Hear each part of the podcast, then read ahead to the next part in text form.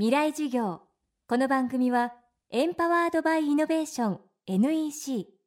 暮らしをもっと楽しく快適に川口義賢がお送りします。未来授業水曜日チャプター3未来授業。今週の講師は医学博士で北里大学教授の高田文夫さん。自分が受け継いで持っている遺伝子の情報を知り将来の病気発症を防ぐ。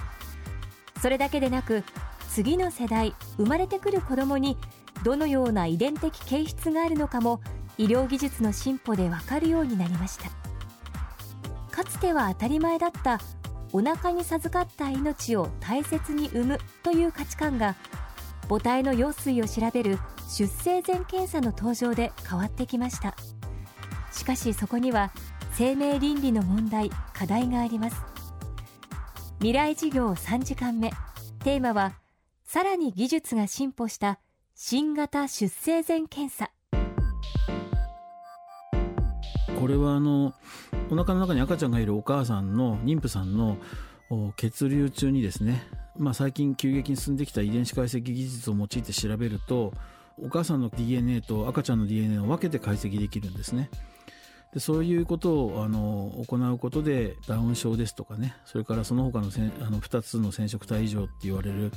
えー、疾患の可能性が分かるという検査が新型出生前検査、えー、この検査っていうのはあの急速にあの今シェアが伸びていると海外では伸びているということですけれども、まあ、日本ではこれの導入に際してはまあ、野放図に入ってきて、えー、妊婦さんがただ受けるという形になるのは、まあ、非常に危険なことであろうと。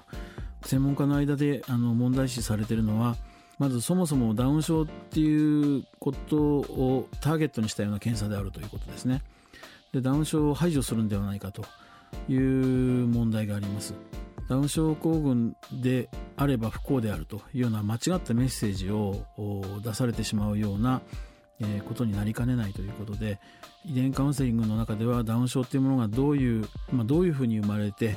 えー、どういうふうに多くの人が育ってってそして特にその遺伝科医って呼ばれる我々はダウン症の方たちあの毎週のように診療してるわけですけども皆さんほとんどの方幸せに生きてます。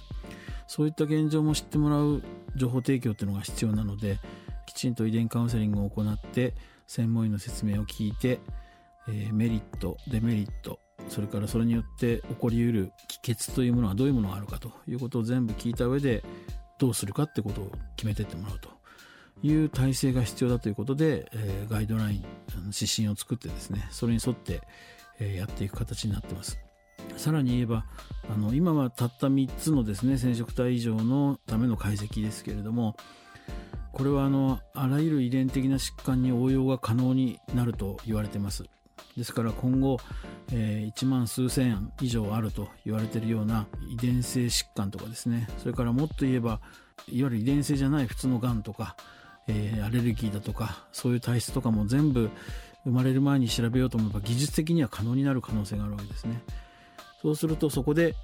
えー、この命はいらない。この命は選択するみたいなふるいにかけられる命がどんどん増えてくる可能性があります。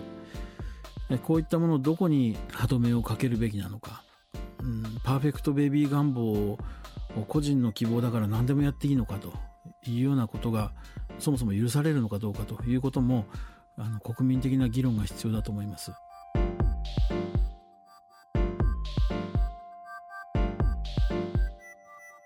遺伝カウンセリングについての詳しい情報は全国遺伝子医療部門連絡会議のホームページをご参照ください。この番組はポッドキャストでも配信中です。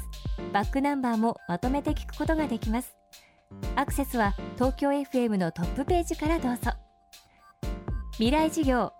明日も高田文夫さんの講義をお送りします。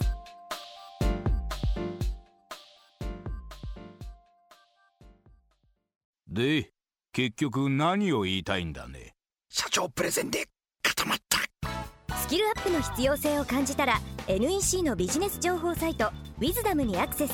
効果的なプレゼンツールのダウンロードから自分に自信をつける方法まで役立つ情報満載「ウィズダムで検索。NEC 川口技研。こんにちは。新井萌です。